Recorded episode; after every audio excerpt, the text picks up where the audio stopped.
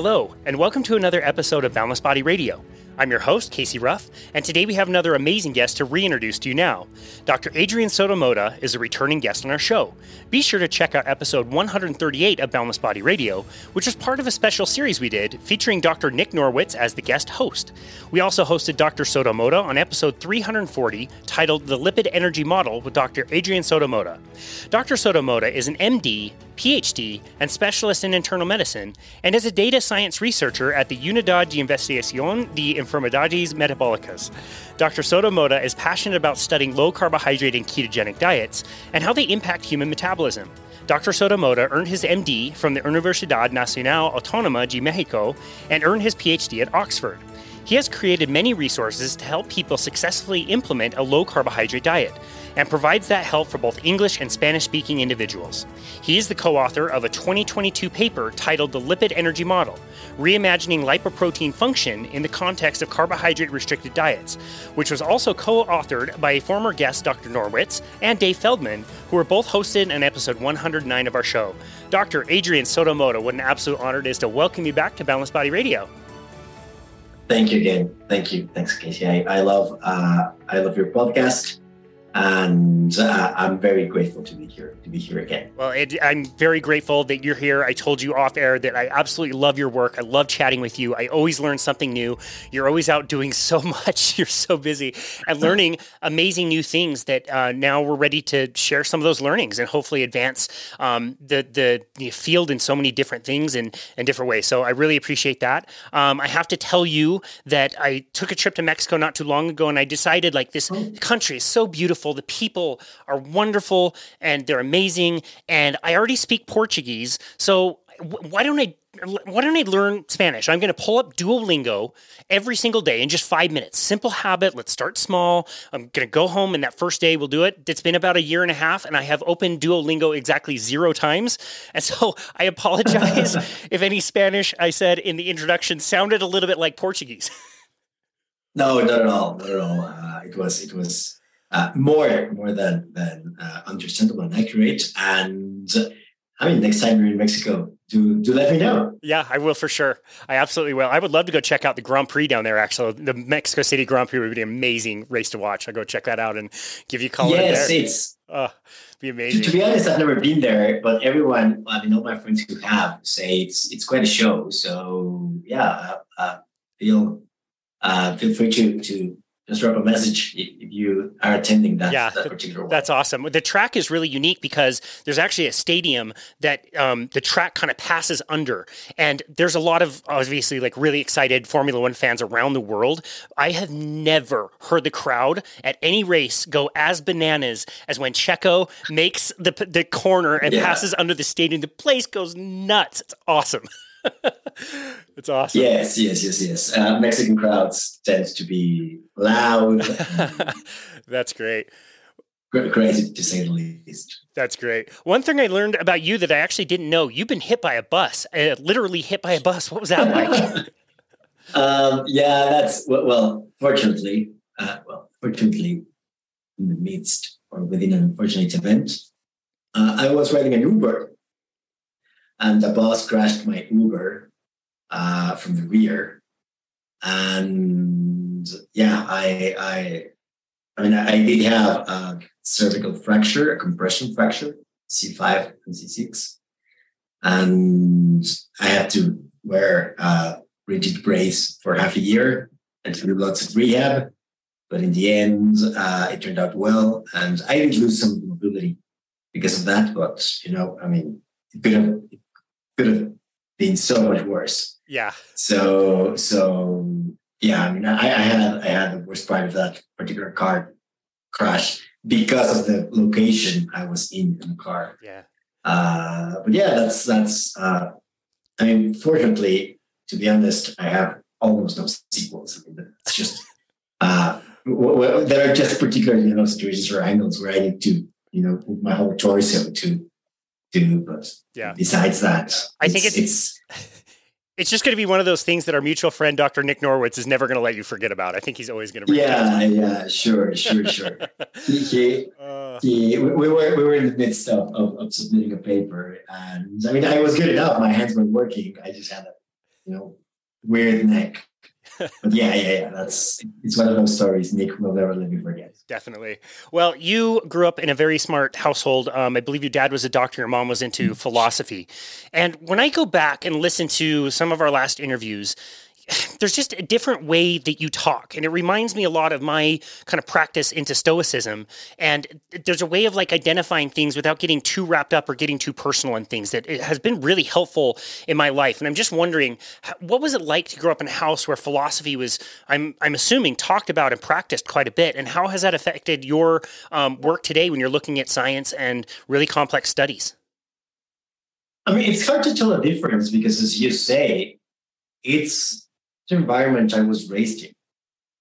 And in other words, I don't have much of a point of comparison, you know, uh, because it really, it really shaped the way my brain is wired in a way.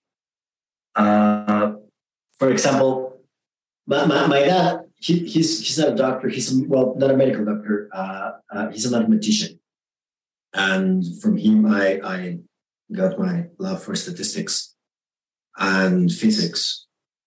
And I like this because since I was little, I tend to see science as you know philosophy of nature. And actually, for example, if you go and see Isaac Newton's degree, it was a doctor in nature's philosophy. Uh, in, in a way, the way I see philosophy is, you know, like the organized juxtaposition of ideas. And these ideas can sometimes be uh,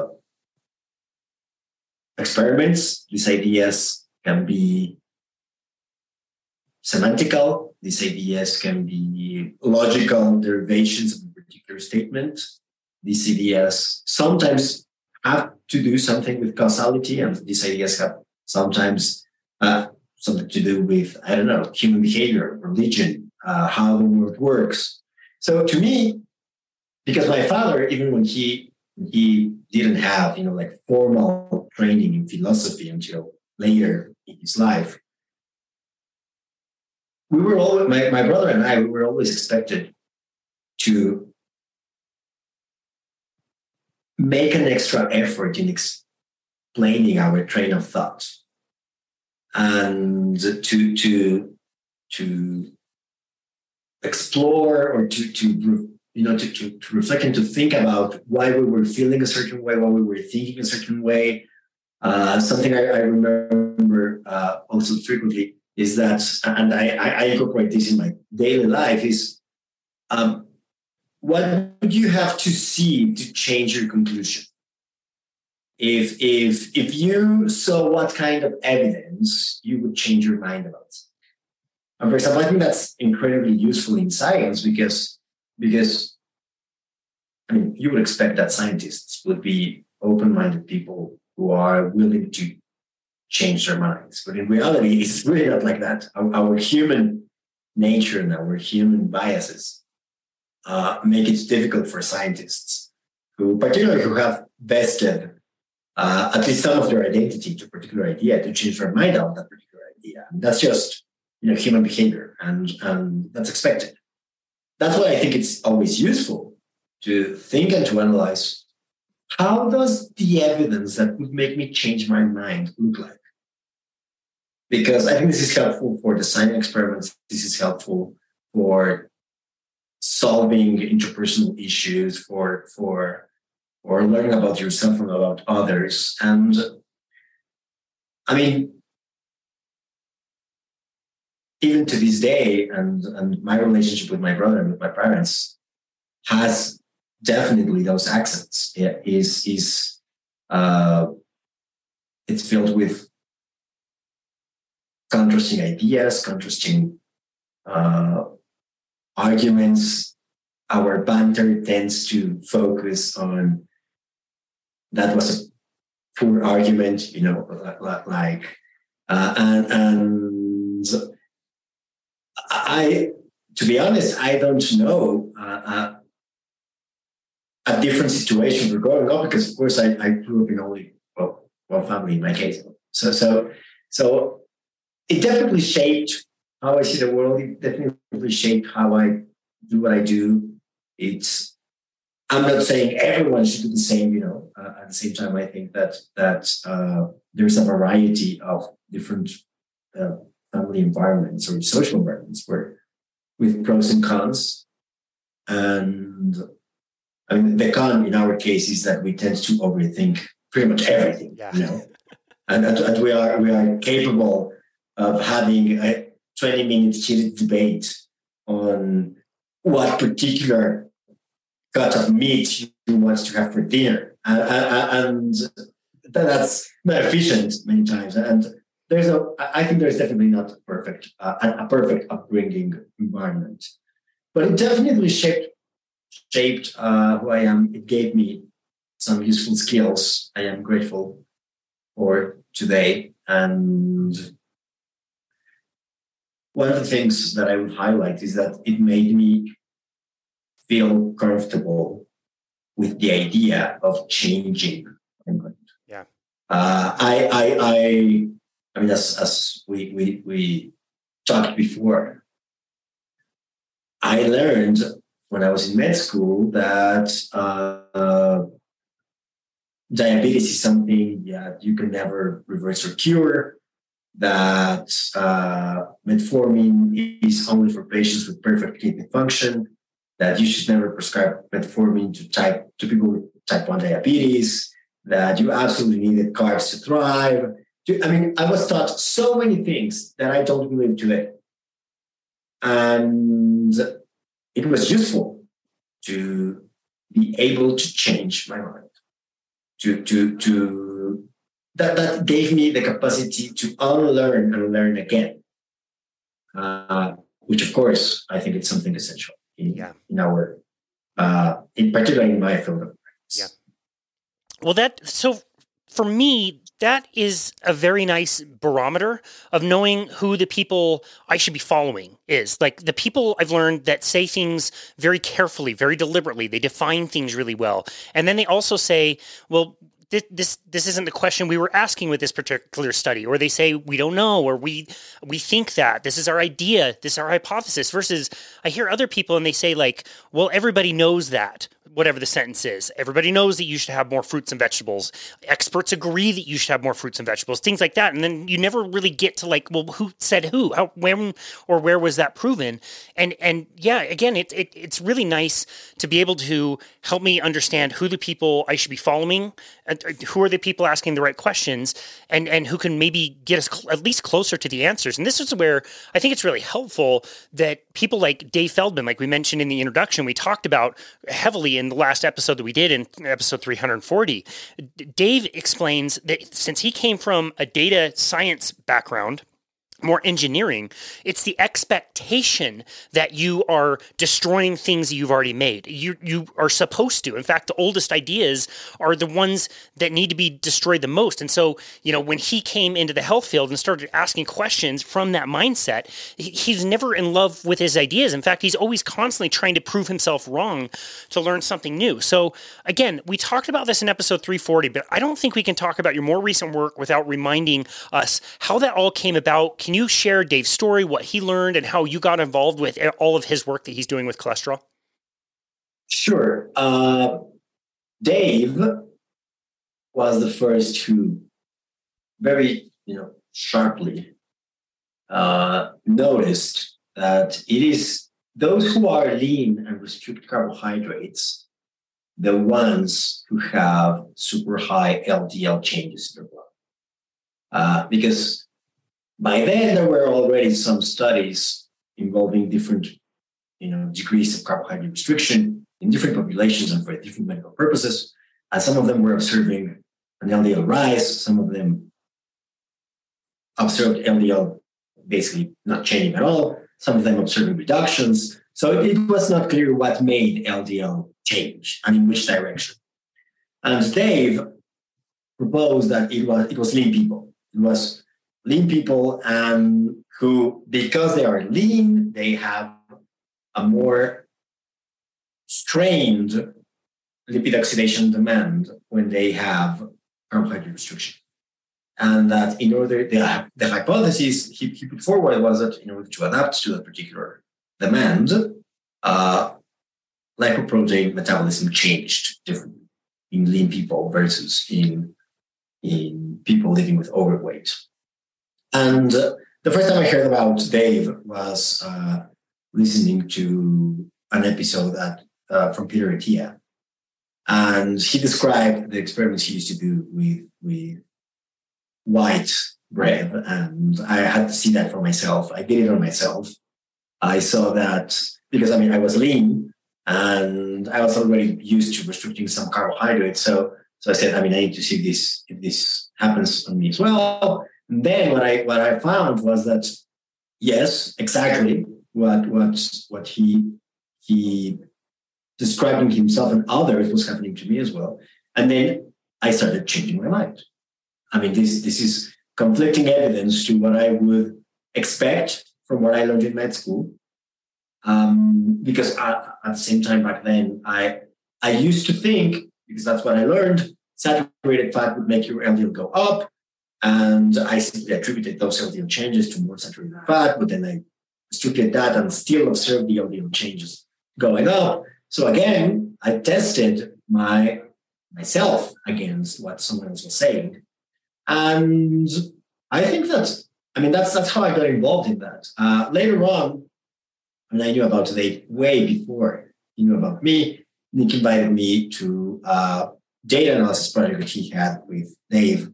And that's how the LMHR paper came about. Uh, that was published almost exactly one year ago in Currents Developments in Nutrition. And in that particular study, we would uh, we we analyzed uh, data from people saying I have the same. You know, like this this was my BMI when I started low carb. This was my lipid panel. This was my lipid panel after I adhered to the low carb diet.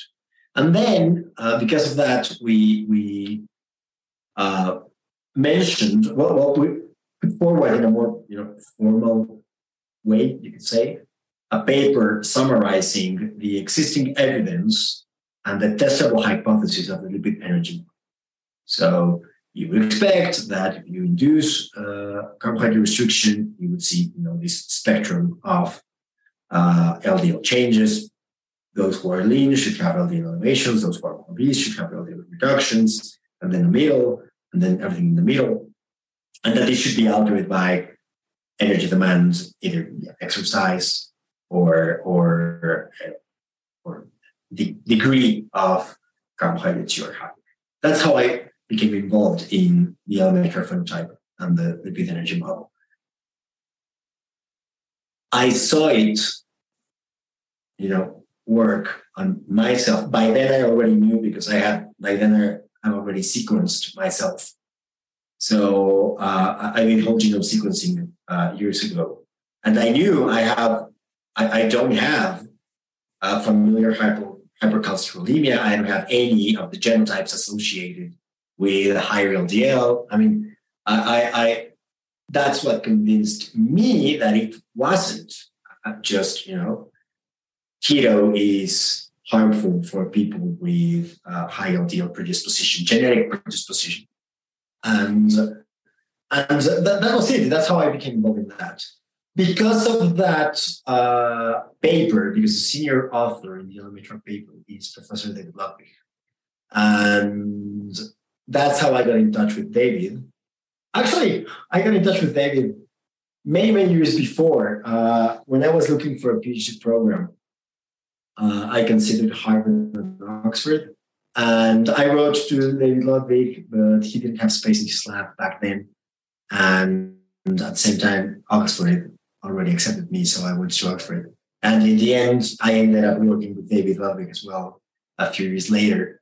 Uh, David invited me to analyze the publicly available data from DietFits, which is this last paper that was published. Uh, well, it's it's actually it.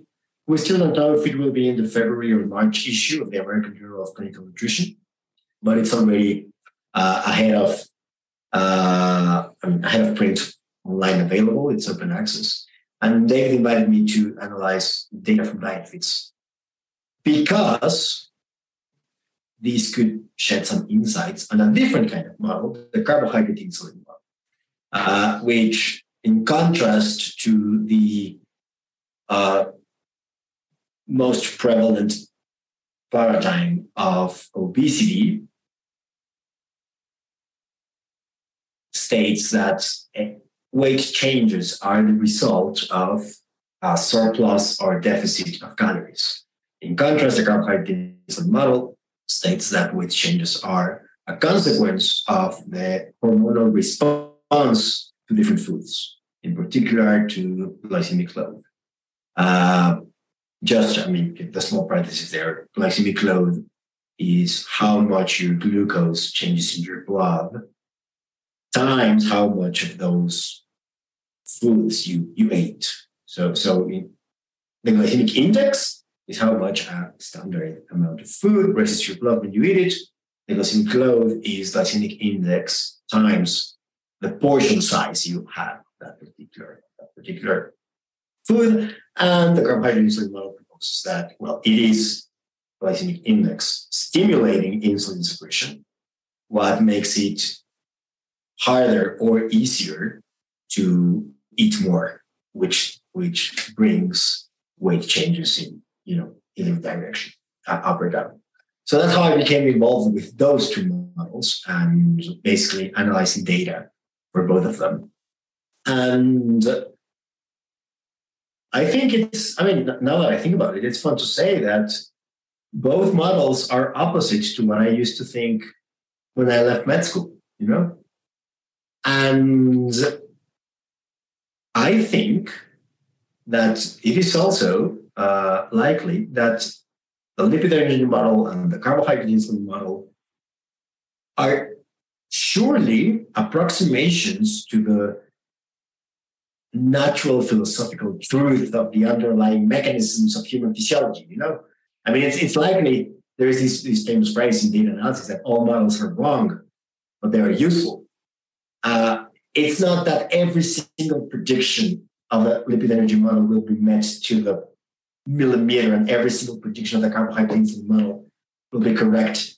And both models are a statement in a multifactorial uh, set of correlated mechanisms. It's just that they can approximate us better to the interventions that are more likely to influence a positive change in someone's life.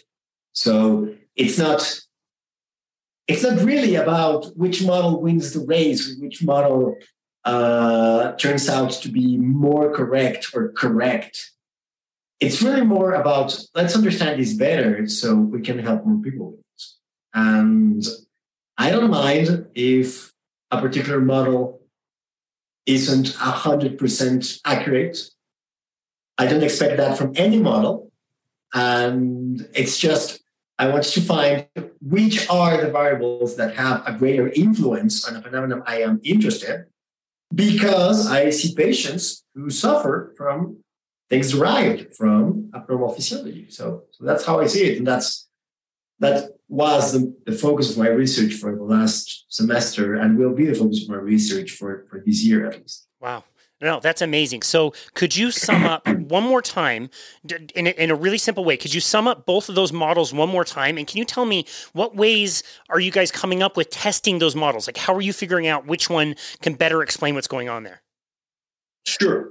Um, I mean, that's a very, this is a very broad answer, but the lipid energy model, to, yeah, you could say even oversimplify it, states that during carbohydrate restriction, those who are lean will present larger LDL elevations as a result of a higher demand in lipid oxidation. In contrast with people who have a larger peripheral reserve of lipids, they don't have as much strain on lipid oxidation because they have those large reserves. So, so that's why they present even opposite LDL changes. That's for the lipid energy model and the LMHR phenotype. LMHR being lean mass hyperresponders, lean people hyper response to LDL changes. When they restrict carbohydrates. The carbohydrate insulin model and the energy-based model are on a different phenomenon. I mean, dietary related, epidemiologically related, but different phenomena. Uh, and they both try to explain why people change their weight, either up or down. Uh, energy-based model says that it is energy deficits or surplus. It doesn't matter so much the chemical nature of the calorie source you are consuming. If in the end there's more energy, your chain, your weight will go up. If in the end there's less energy, your weight will go down. And that's why some, I mean, most of uh, those who propose or accept the energy-based model tends to agree with the idea that all calories are equal and that it doesn't matter where they come from, it's their number. The carbohydrate insulin model proposes that weight changes as a result of insulin metabolism, which is stimulated by carbohydrates. But again, not all carbohydrates are equal. So it's not the same. You have, you know, strawberries, raw strawberries, than a strawberry milkshake. So, so both are high in carbs, but there one has tons of fiber, the other one doesn't. So that's why the carbohydrate insulin model proposes that it is glycemic load, or in other words, a proxy of your physiological response to a load of, of sugars or carbohydrates. And that as a consequence of that, your many different things change change in your physiology. One of them your satiety, although I mean that's been a heated debate in Twitter these days, but satiety is also very hard to predict and to measure. But also the predisposition of your adipose tissue to store fat.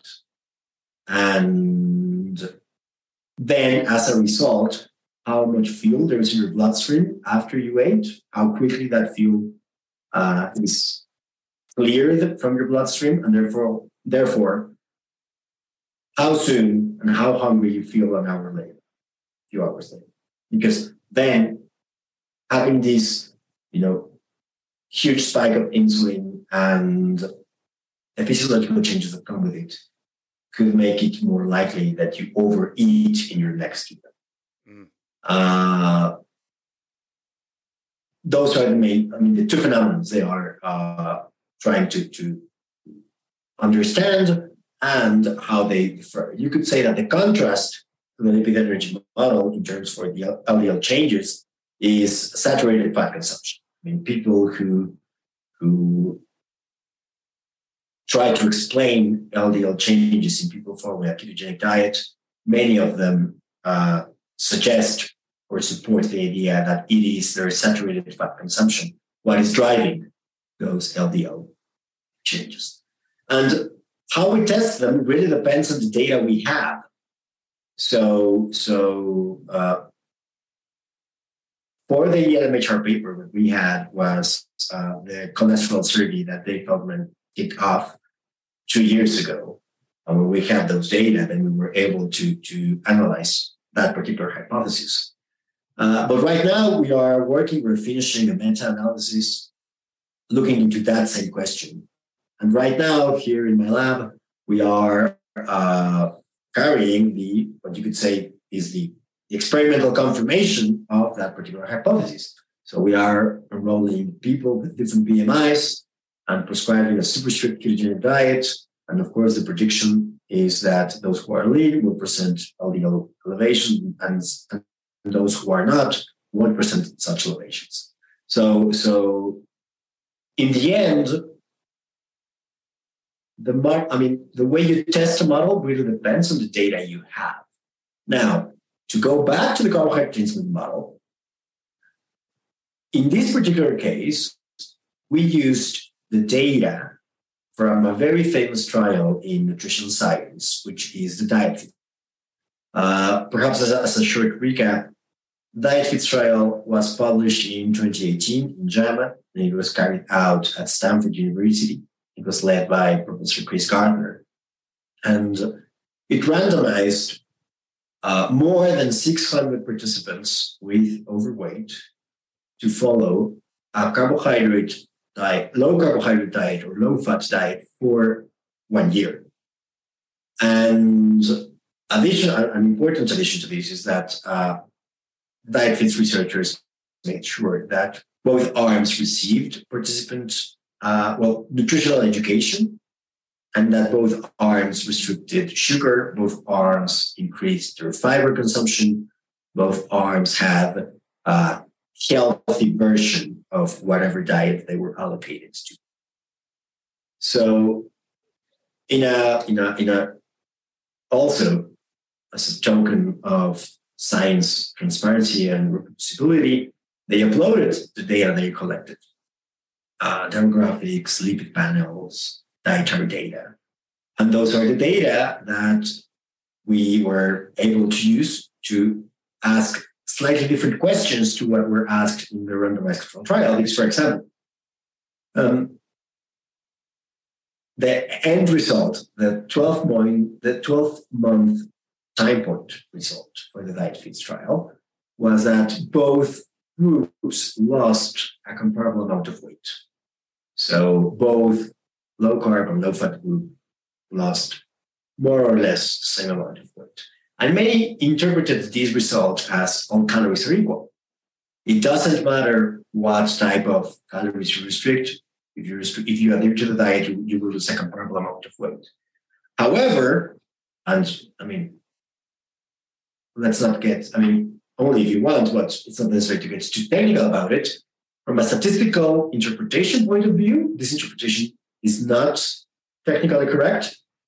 Uh, however, because we had the data, we were able to run tests about okay, both arms lost weight, but why?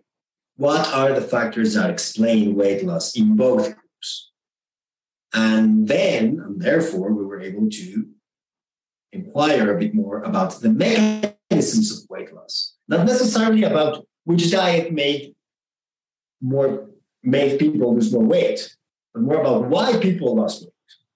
And we use dietary data, lipid panel data, to understand better the mechanisms that explain weight loss in that particular trial. So again, it really depends on the type of data that you have and how you choose to, to test a particular model. So far, and I think this is true for perhaps any experiment about any hypothesis, it's very rare when one experiment absolutely convinces everyone of a particular conclusion. You know, I mean, it's it's not. I, I definitely wouldn't go as far as saying that our analysis absolutely confirmed the carbohydrate insulin model. Although, of course, they support it, or it's it's way easier to defend the carbohydrate insulin model than the energy-based model, based on the results we obtained from our analysis, or that the evidence we have presented so far absolutely confirms the energy model. Because those data and those results are not enough yet, we are still working on producing more, more data to, to test if these hypotheses are correct or not. But it is definitely uh, worth highlighting that so far we have tried to go, you know, the extra mile in playing devil's advocate against our own ideas and we get consistent results from different sources of data and different tests. And it seems to us, with the data we have so far, that no, it's not saturated fat what's driving LDL changes in people who with carbohydrates, is the strain on their lipid metabolism. And no, all calories are not equal. It really depends on the physiological response to carbohydrate intake, what explains better weight loss. Yeah. And and that's it. Wow. Well, okay. So this is pure anecdote. I, have done this for 16 years now. Um, you know, I've been a personal trainer. I've been a nutrition coach, and I did uh, just anecdote. But I can tell you anecdotally that the more people I tried to put on a low fat, higher carbohydrate diet with lots of grains and lean proteins and lots of fruits and vegetables, I, I, in my experience and what I've seen, is the entire reason that I practice low carbohydrate nutrition with most of my clients because it, I could not get it to work maybe it did work and I just saw all of the wrong people, or maybe I'm exaggerating. It wasn't all people that it didn't work for because you do hear that. You hear that like the, the thing that you really should avoid is combination of fat and carbohydrates. Like you could go very low fat and high carbohydrate and be okay and lose weight. You could do the opposite, go low carbohydrate and be higher fat and also lose weight. You just can't combine the two energy sources. Too much carbohydrate, too much fat, really bad. But in my experience, when I started using low carbohydrate diets, it, it's it's almost a reverse to where I don't find many people that that won't work for. So from where I am, you know, I'm not a researcher. I just get paid by people to help give them, you know, advice that should help improve their health. But I can say again, anecdotally, that's the whole reason I'm here. And that's the whole reason we're having this conversation because I think low carbohydrate works a lot better for more people. Even if the mechanism isn't exactly perfectly explained, practically speaking, on the ground, it sure seems like somewhere in that world is the truth. I think that's, I mean, the other day, uh, there was this short debate on Twitter because oh my god, I mean, I don't know at you know at what point in humanity's history we decided that the topics that require more nuance should be discussed in a platform that only allows for 280 characters. I mean, that's that's just crazy, right? I mean, the, this this platform allows for very little amounts of text, very limited amounts of you know other forms of media. Yeah let's debate here politics and science. Doesn't make any sense but but okay. I mean that's the way it is and the political and scientific debate in twitter i mean that's that's that's basically you know the modern greeks uh philosophers match to go back to philosophy. But the point here was that uh, the low carb community was accused of uh, oversimplifying nutrition by just recommending, oh, you should restrict carbs for everything, you know? And I mean, I don't deny that perhaps there are some healthcare workers who uh, just prescribe low carb.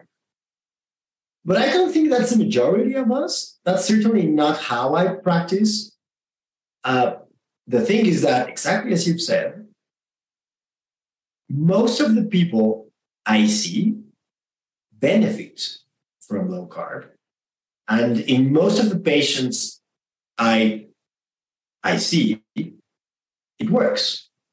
It's not that I have, I mean, I have prescribed Ozempic. I have prescribed aspirin for primary uh, uh, for primary prevention, I have prescribed statins in certain cases. I have prescribed, I have nothing against them other than, I think they're, other than the perception of how effective they are tends to be overstated.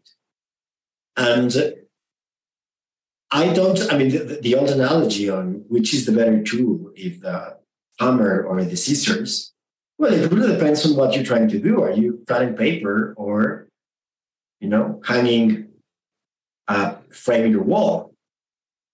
It's not that low carb is the only thing that works or that it works for everyone all the time.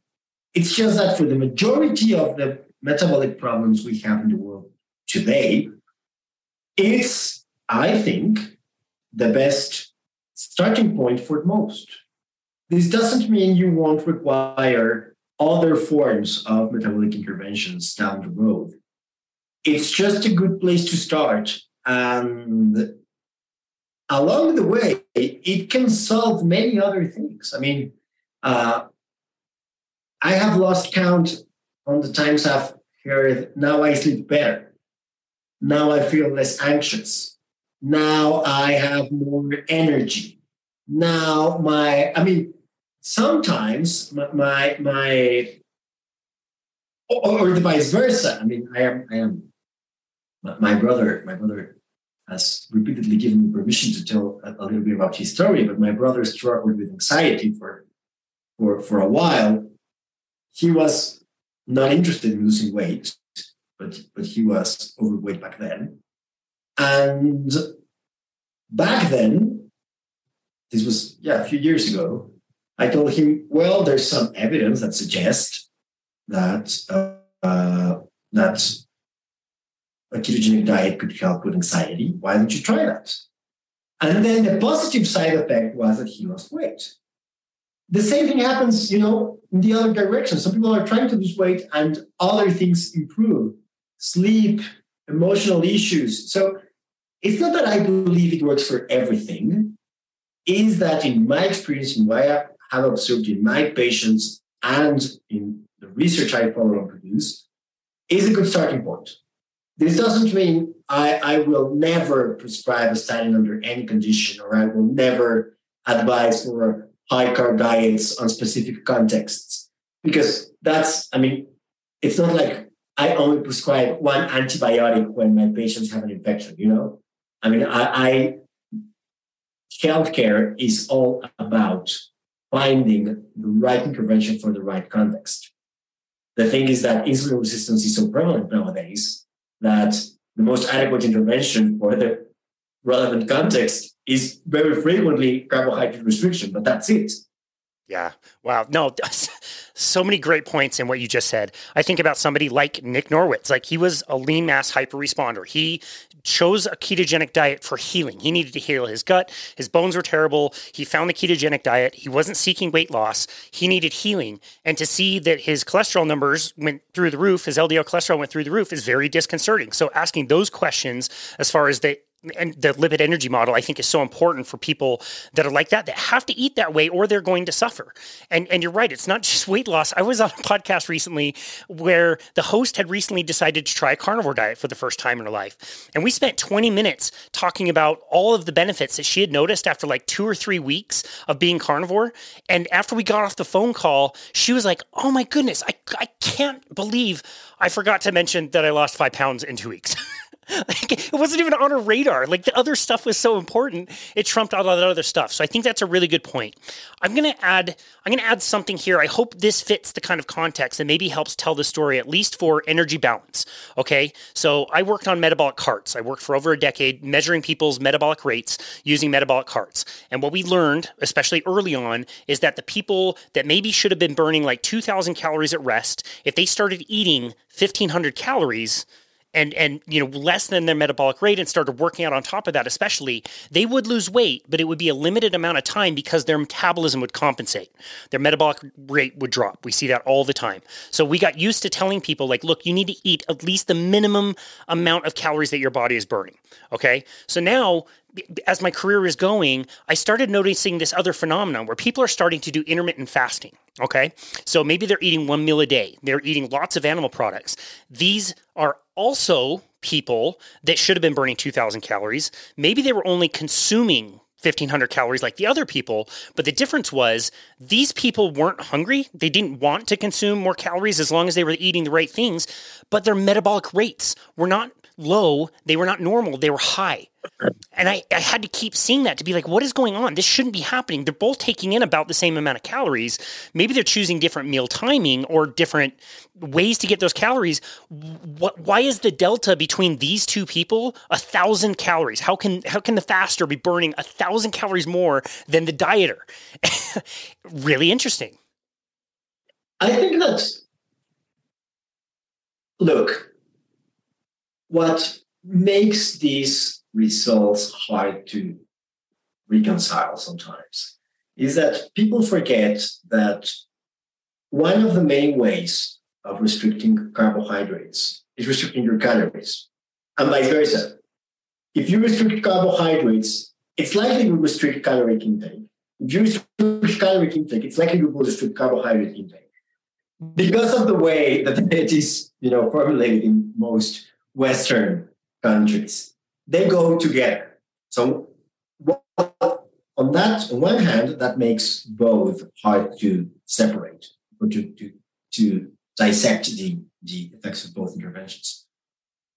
of course, if you fast, you are likely reducing calorie intake and carbohydrate intake. And of course, if you only consume highly satiating foods, you will likely restrict carbohydrates later or calories later of any sort. So it's again, they go together most of the times, and this is what makes sometimes hard to tell what is driving the wheel. If it's calories or something else. You just made me, you just reminded me of, of a short and crazy experiment I subjected myself into and uh, some of my best friends six or seven years ago. Um, that was perhaps one of my first explorations into, into carbohydrates uh, and insulin versus uh, calories in, calories out. Uh, to make a long story short, what we tried to do was that because okay, let me draw small parenthesis here. The calories in, calories out model tends to focus on the calories in part of the equation because it's super hard to measure your calories out.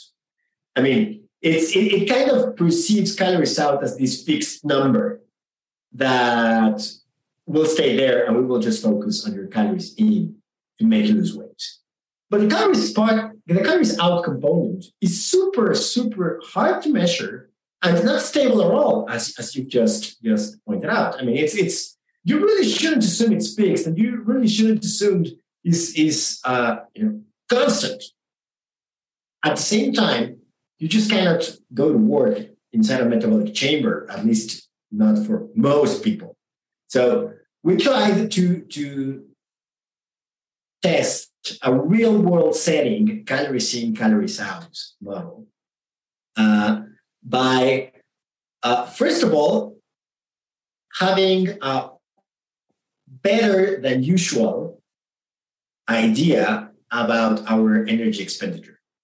So back then, uh, Fitbits started becoming a thing. And I actually wrote to Fitbits to learn if they could share with me the equation they used to to estimate calories calorie expenditure with your heart rate and they denied but then we were able to reverse engineer that model and we found the, the, the paper where they got that particular formula and then we tested if the heart rate monitor was actually accurate against the Holter. and and we, we, we did to the best of our capabilities we obtained for one month our average energy expenditure.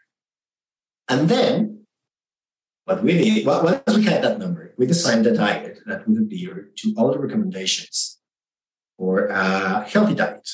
50% carbs, 30% protein, 20% fats, very low in saturated fat, very low in sodium, you know, all the regular stuff. But we used foods with reported insulin indexes. We ate the exact same thing for a month. Every day, the same breakfast, the same lunch, the same dinner for one month. And then measured uh, weight. And then what we did was that we had one month, one month for washout. And then another month, the exact same foods, but rearranged.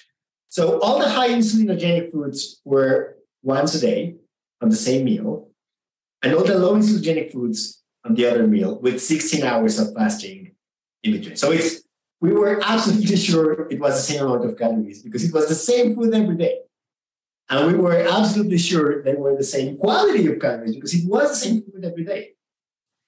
And yeah, not surprisingly, uh, in one month we lost weight with intermittent fasting, and the other one our weight went slightly up. But what you made me, what you remind me now is that the day we started, I was very worried because I couldn't believe that was the amount of food I needed. Uh, I, I, was sure I made some error in, in calculating the diets, you know, because it was, I remember very clearly, it was like 5 p.m and I couldn't stand the idea of eating what was left in my daily in my daily meals bag. And I, I was sure, you know, I, I fucked it up. I, I surely calculated wrong something. And my friends were telling me the same, like, this is just too much food. I won't be able to finish. And I was like, okay, I will triple check every number. Also because I am slightly like, you know, dyslexic. And I will I will triple check everything. Uh, just bear with me. I triple checked every diet and all of them were correctly calculated. Wow. And I was like, okay, it looks like this is it. Try to finish it the best you can. Okay. Three days after, all of us were hungry. And we stayed hungry for one month. So it was, I mean, then I learned that, I mean, this is something that you could very easily miss because you don't eat the exact same thing every day, you know? But the same amount and the same types of food that made me feel super fed up 72 hours before, now were leaving me hungry. And satiety is such a weird thing and such a hard thing to infer and to predict. Because, I mean, I, I, I experienced that for, for two months. Uh, the same amount of food that made me feel super full on the first month. I mean, th- that amount of, of, that sensation lasted for 48 hours. I, I spent hungry the rest of the month. And in, in the month with intermittent fasting, I wasn't hungry at all. Because I was having one huge spike of insulin every day. And then I was finishing my day with no insulin spikes, and then with 16 hours of fasting. But I, I, I wasn't hungry that month. So it's really, really, I mean, to me, that convinced me of it's really not the amount of food. Yeah. And it's it, what drives my willingness to eat more is definitely what happens in my physiology when when when I rearrange insulin spikes, you know. Wow. Yeah, that's a great observation. And again, from what I see with my clients, they would report the exact same thing in a much less scientific way, but they would anecdotally say the exact same thing. Look, man, we're talking about calories in, calories out. We're talking about saturated fat. We're talking about LDL cholesterol. These are sacred cows, right? Like these are ideas that that people put their entire careers on and the implications of your work are so great. We we almost don't even know like what questions we could continue asking in the future because the paradigm would completely shift. Everything would change. If if if if some of the things you're studying turn out to be right and it sure seems like every day there's more and more evidence to support the things that we've been talking about today so on that note what kind of pushback have you gotten what kind of um, what what kind of criticism have you gotten? Because I don't I don't think you can do this kind of work and not get some type of criticism for it. Sure. I mean, I think that it's understandable and expected that those who, like I did, learned in a particular way how physiology works, they will you know, like it's always annoying to have to learn again. Now, I, I, I by no means I'm trying to imply that they are lazy or whatever, you know, or, or, or it's just that I think that our default state is always uh, skepticism, and that's okay. I mean, I, I think that's that's that's that's fantastic. I have the same attitude towards pretty much everything it's perfectly understandable and expected that uh, people show skepticism the first time they encounter an idea and they push back with the arguments they know about. But hey, how do you explain then this study? How do you explain this anecdote? How do you explain this, you know, uh, tangential concept? How do you? That's that's that's okay. That's as long as everyone is able to change their mind. Uh, I, I, I, there's this meme I love when I teach statistics about Han Solo, about how uh, Han Solo is a perfect skeptic because he starts not believing in the Force, but when he sees unquestionable empirical evidence, he changes his mind. So, so that's that's the way it should be. You know, it's it's of course it's harder to change your mind if you have any form of vested interest, not necessarily a financial one. It's not that oh everyone is trying to make more money, and I mean the world is not as simple as that. Uh, sometimes that vested interest is perhaps some of your identity is vested into that. You know, hey, I am the doctor who prescribes A, B, and C, and that would make it harder at a personal level. That's okay. That's I do believe that all of us should be skeptics to any new idea. I'm not convinced uh, carbohydrate restriction is a new idea and I am not convinced. Actually, for example, if you go, if you go, uh, yeah, it is, it is ancient history, but uh, uh, Wilbur Otto Atwater was the one who made the conversion factors from grams to calories. You know, four for carbohydrates, nine for fats, seven for alcohol. One of his uh, colleagues back then, Max he's the guy. I mean, Max Rubner did it for animals, for dogs. He did some experiments with dogs, which wouldn't be allowed by any ethics committee today. But but he experimented with dogs, and oh, Atwater experimented with humans. And if you go back to that to the history of how those experiments were designed and were interpreted, and I mean, you would find lots of troubles, uh, and, and none of those experiments would pass modern peer review but very interestingly, if you read Max Rubner's text, at the very last chapter, he says that, I mean, despite having dedicated years and years and years of his life to estimating the energy contrib- contributions of macronutrients, he said that uh, it was unlikely that the energy contributions would explain most of the metabolic problems they they, they, they observed, and that it was most likely the chemical properties of those foods what uh, affected those uh, those results. You know, I mean, not even the father of energy balance believed energy balance uh, explained uh, metabolic problems. and he used, I mean, a different language because, of course, back, back then they didn't have around concepts like, I mean, hormones existed, but not exactly the way we see them today, etc., etc., etc. So pushback is inevitable. Pushback, uh, some people have pointed out that, hey, that data is from self reported, self selected patients. Hey, this is not a randomized controlled trial. Hey, this is not, uh, this is in contrast or this is at odds with, for example, I don't know, other study, whatever. That's okay. I mean, and, and that's why we still try to produce new arguments. I don't have a problem with changing my mind about what causes obesity or what causes LDL changes because I have changed my mind already. You know, I, I, I left med school believing it was saturated fat and energy balance. I honestly don't have a problem in changing my mind again. I already did it.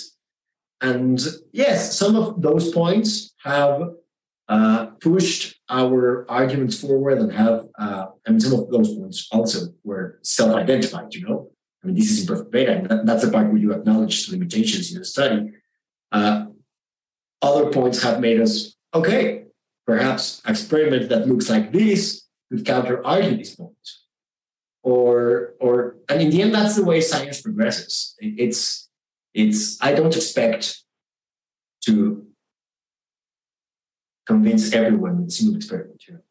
That's at the same time, you could always argue that not everyone is convinced by facts, and that if that were if that were the case, we wouldn't have many of the debates we have on Twitter. so so so there has been some pushback, but at the same time, I haven't seen an argument that makes me change my mind again.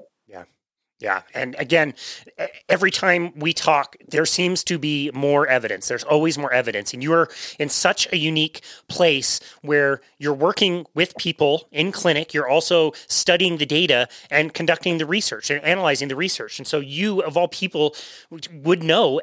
And to have somebody in that position who is willing to change their mind, I think is just so absolutely wonderful and so helpful for pushing this message forward. So I really appreciate you and everything that you've done, Dr. Soto-Mota. Where would you you like people to go to find you and connect with you in your work? Uh, Twitter is a good place at Adrian Soto-Mota, uh, S O T O M O T A. And yeah, uh, email is adrian.soto at tec.mx. And yeah, happy to, to continue learning about metabolism and to, to talk about it anytime. Thanks again for having me. That's awesome. It's such an honor to have you, dude. I would I knew this conversation was going to be great, whatever direction it went in, and I just I, I love learning from you, and I love the work that you're doing. I get so excited to see that what I'm seeing with my people on the ground, what I'm experiencing myself, is not only something that you're seeing anecdotally, but something that you are seeking to to prove and to show the data so that we can satisfy some of these questions once and for all because we are in a very very bad metabolic mess right now and people are very very sick and they are suffering and we need to find better solutions because clearly like what we've tried it doesn't look like it's working. So dr adrian Soto-Mota thank you so very much for everything you do and thank you for taking time out of your very busy life to come chat with us today. We really appreciate you. Thanks. Thanks for having me. Thank you. Absolutely. And this has been another episode of Boundless Body Radio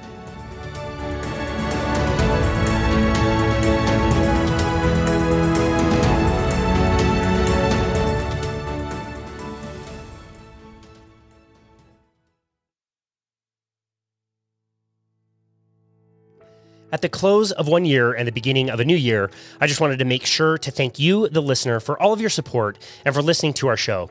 2022 was an amazing year that saw lots of growth with the podcast, but also came with amazing results with the people that we get to work with in our business, Boundless Body. We began our business during the confusion of the 2020 pandemic and opened up in July of that year, and we've been absolutely amazed with how things have gone. It was a lot of blood, sweat, and tears and a lot of building the plane as we were flying it, but it's turned out amazing. We just absolutely love seeing our clients get amazing results. We love seeing all the great feedback and positive reviews that come through on Apple. So if you haven't already, please leave us a review there on Apple, as it's the best way for the show to continue to grow and impact the lives of people all over the world. We're super excited for 2023. We already have lots of great guests and topics lined up, and we have no intention of slowing down our releases anytime soon. also, feel free to check out our premium content, which we post on Patreon. There you will find our extended and unedited episodes, which we post on the day of recording. So you actually don't have to wait for the edited version of the podcast to release, which can sometimes be several weeks, actually. And on Patreon, you will also find the Boundless Body Radio Premium podcast. This was my special project this year. I really wanted to combine all of the very best clips about one topic from our show to combine into extended episodes that take a very deep dive into a topic. I've created two separate topics as a masterclass that are three episodes each. One is all about the macronutrients, and the second is all about keto and ketogenic diets. That way, you can get a fantastic education from some of our amazing guests in a format that can help you zero in on the topic that you are most interested in, something I'm very proud of and believe that we are sharing this content for a very high value. Remember that you can also book a complimentary 30 minute session with us on our website at myboundlessbody.com. And thank you again so very much for listening to Boundless Body Radio.